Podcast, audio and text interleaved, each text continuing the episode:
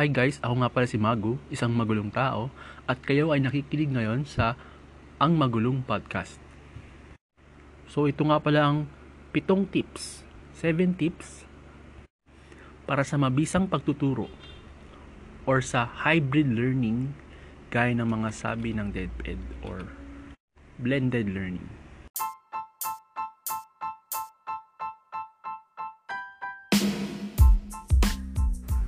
Masakit man ang desisyon na isara ang mga campus at piliin ang virtual na pag-aaral sa harap ng pandemyang COVID-19.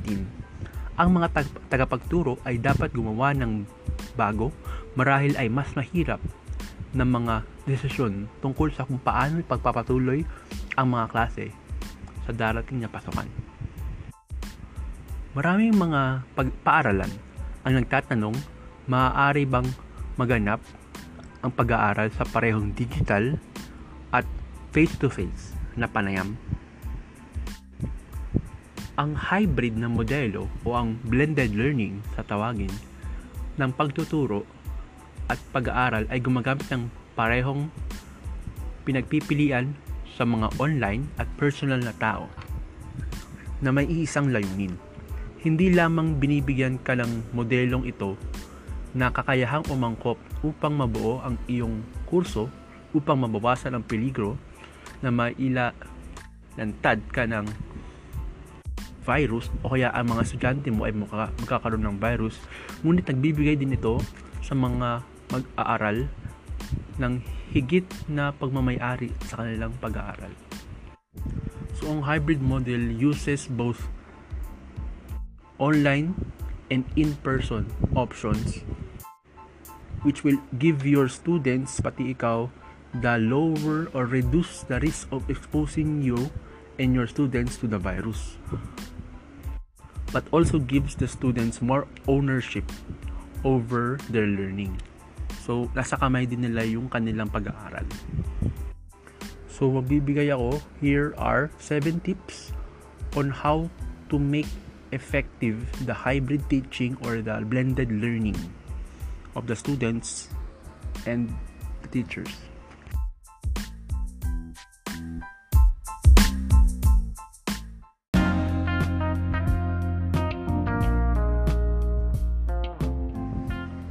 So number one, build around what you want students to learn. Gumawa ka ng effective na curriculum para malaman ng mga estudyante mo yung kanilang dapat aralin.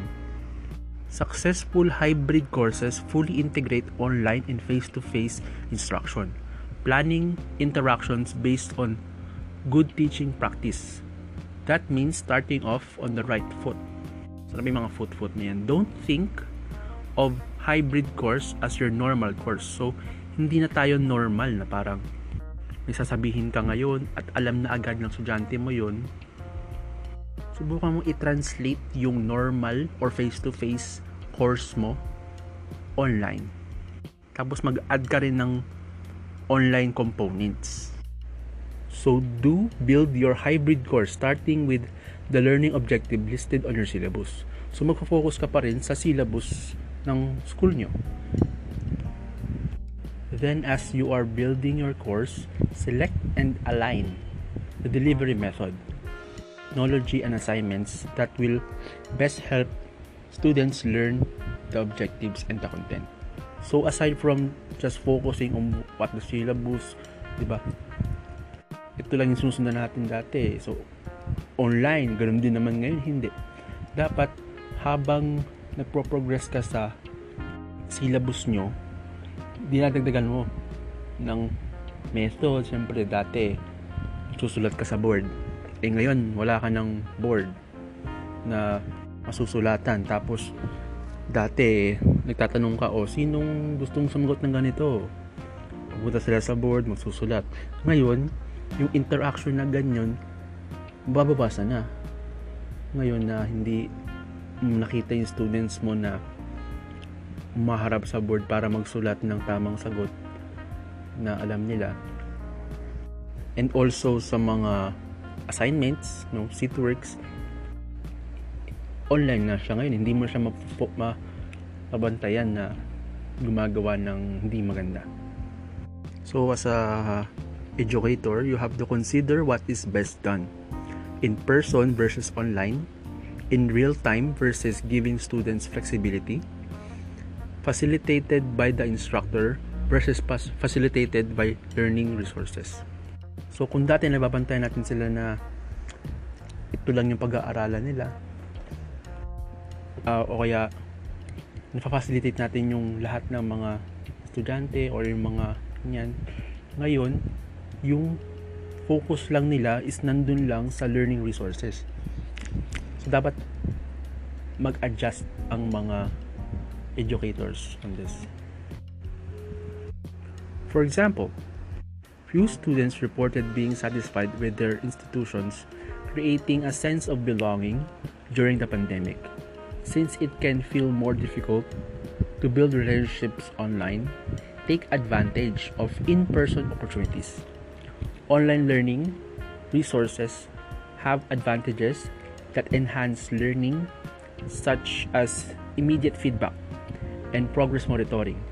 In fact, across many studies, research shows that an average blending online and inter in in person learning is significantly more effective than face-to-face learning.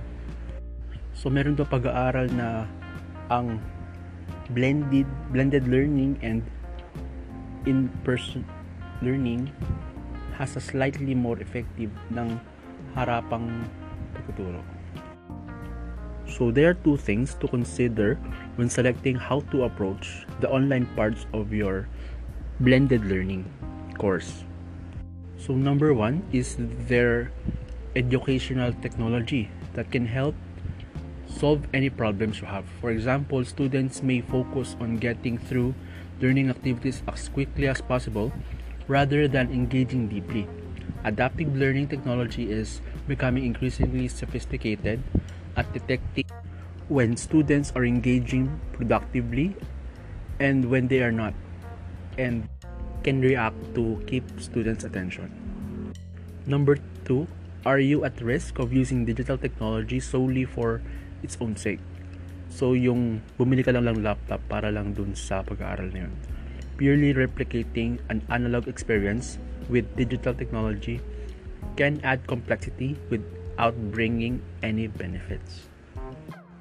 Generally, a hybrid course or a blended learning course is balanced to have more online, technology facilitated work, and fewer in person meetings. For example, one model many schools are considering to encourage social distancing is to hold a large lecture online with a small in person discussion sections. So there are a few examples kung paano na-implement ang blended or online and face-to-face learning So, number one, this course was delivered via blended learning format in a flipped model with online lectures followed by a two hour face to face workshop tutorial each week. Number two, this class met both in person and online. They used a flipped learning approach where students were expected to complete signed activities before coming to a four hour face to face class. And the third one, a hybrid course met once a week for 3 hours in a computer lab with the remainder of the course activities completed online. So, yung mga examples na kung paano na-implement ang blended and online learning with face-to-face. Yun yung tawag na flip, flip model.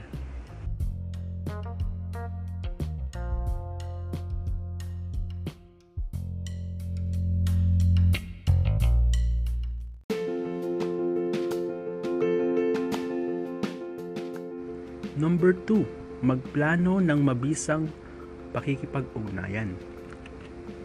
So, plan effective interactions with your students. Okay? So, after you have identified your objectives, think about what interactions you'll use to facilitate learning. So, kung dati marami kang mga paulo kung paano may present yung presentation mo, yung PowerPoint mo, meron pang mga mga Marvel, mga DC, you know, sa presentation slide para magmukha siyang magandang tignan and ma-retain yung yung certain topic or learning dun sa estudyante, you know. Hybrid learning gives you a lot of flexibility on how to interact.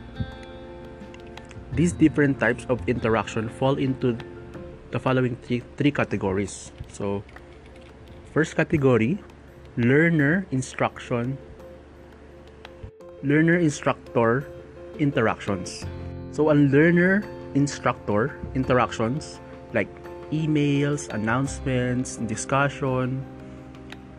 In instructor interaction is a major driver of successful learning but feels more difficult online.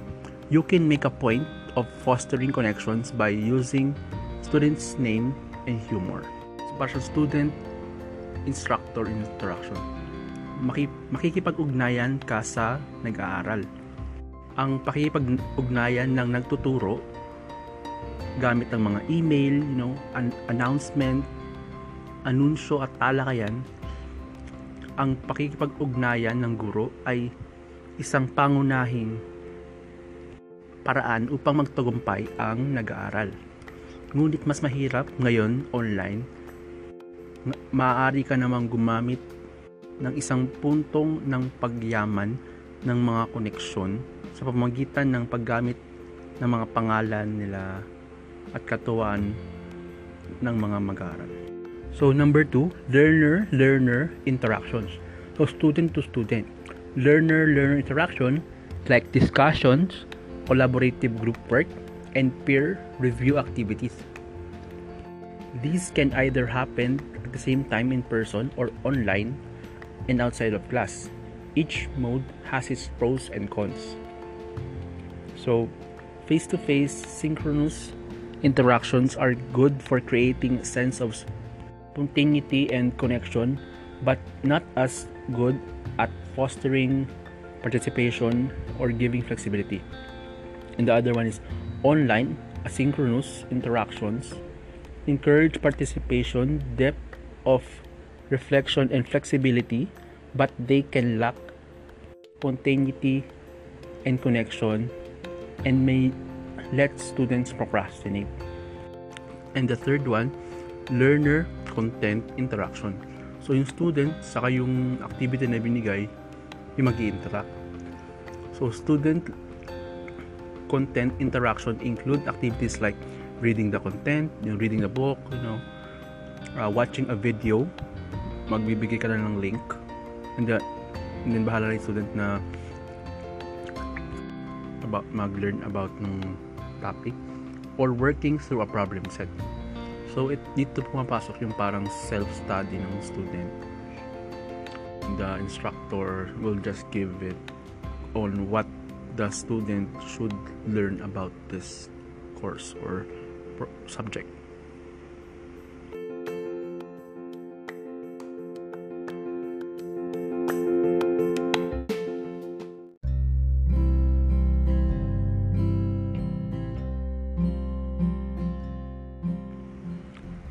Number three, integrate the experiences. You can design the online and in person interactions in such that they support each other rather than separated. For example, assign challenging and engaging online learning activities and then discuss them in person, inviting questions if you are encouraging online discussions. Reference them in class to confirm their value. So, isama natin yung mga karanasan natin. Hindi lang tayo basta-basta nagtuturo, know, pwede natin lagyan ng mga story, ganyan, mga kwento natin sa kung paano natin naintindihan, and ma-relate natin sa topic. Maaari mong i-disenyo ang mga pakikipag-ugnayan sa online at personal na tao sa paraang suportahan nila ang isa't isa sa halip na magkaiwalay. Halimbawa, magtalaga ng mga challenges at nakakainganyo na mga activities sa pag-aaral online at pagkatapos ay talakayin ito ng personal mag-anyaya ng mga katanungan. Kung hinihikayat mo ang mga talakayan sa online. Sanggunian ang mga ito sa klase upang kumpirmahin ang kanilang halaga.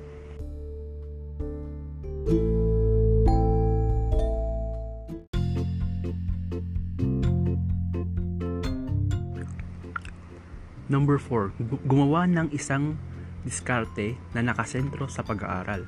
So, craft a learner-centered approach to learning. Sa isang hybrid na model or blended model, hikayatin ang iyong mga mag-aaral na kontrolin ang kanilang pag-aaral. Magsimula sa pamamagitan ng magpapagana sa mga mag-aaral na pumili kung paano sila makikipag-ugnayan sa content o nilalaman ng kurso. Pagkatapos ay hikayatin sila subaybayan at pagnilayan ang kanilang natutunan. So sa in a hybrid model, encourage your student to take control of their learning. So sila ang pipili kung gusto ba nila ng learner to learner, learner instruction, or learner content. Have give them that choice. Start by enabling students to choose on how they want to engage with the content. Then encourage them to monitor and reflect on their learning.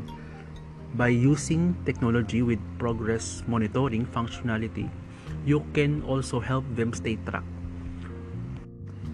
Kasi meron din yung mga student na ayaw naman nilang self-study. Gusto nila yung mayroong interaction din sa ibang students, you know, group work tayo, mag-collaborative uh, group activity o kaya group project ganyan. Or yung iba naman gusto nila na tinuturuan sila. Pero wag naman sanang spoon feed. Tinuturuan sila ng teacher ng topic. Instead of just giving them a link having them read it having them watch the video. Ayun So give the students ownership over their learning.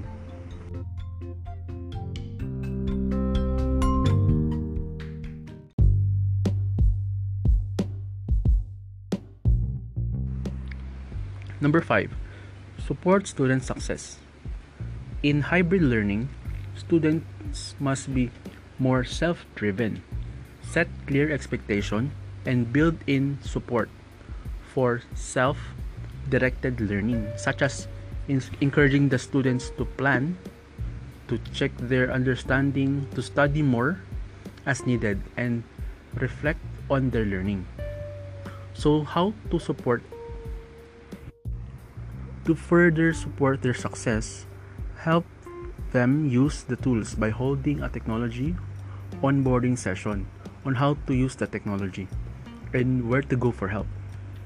This approach can not only help the students motivated, it also builds an important lifelong skill, self-management. Self-management. Number 6, assess learning online. Since you won't be in the room with the students when they are taking the test, clearly communicate the rules and instructions before the exam. The rules may include how many opportunities students have to complete the exam. If they can save and come back later to finish, if they need to put away all the devices, mobile devices, and whether it is an option to have the book exam opened or closed. Technology can help you reduce the opportunities for cheating. Number one, password protect your exam and limit students to one login attempt. Number two, require students to complete an A assessment of honesty before beginning the exam. Next, open and close access to your exam session within a predetermined time period. Next, shuffle items or create multiple versions of the exam to randomly assign to, to, to students. Number 5, create a pool or item bank to pull random questions from a function built into many learning management systems. Ask students to justify or explain their answers by adding an open resource open response field after each selected response question. Last but not the least, if you don't have the capabilities, use more open-ended questions instead of the true false or multiple choice questions. In next few episodes, we will tackle advices on crafting quality assessments online.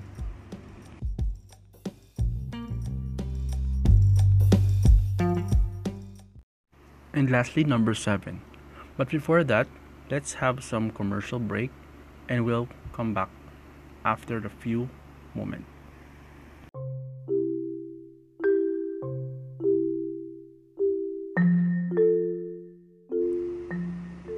And we're back. Number seven. Continuously improve. Keep your approach simple at first and aim for continuous improvement. Not perfection, improvement. We encourage you to try something, get feedback from your students, and keep improving your course. And you are not alone. Your colleagues may have advice too. You can build an informal or formal learning network to learn from each other. This is a learning experience for everyone. When faced with the unknown, as researcher, we first look to what others studied and lessons they've learned.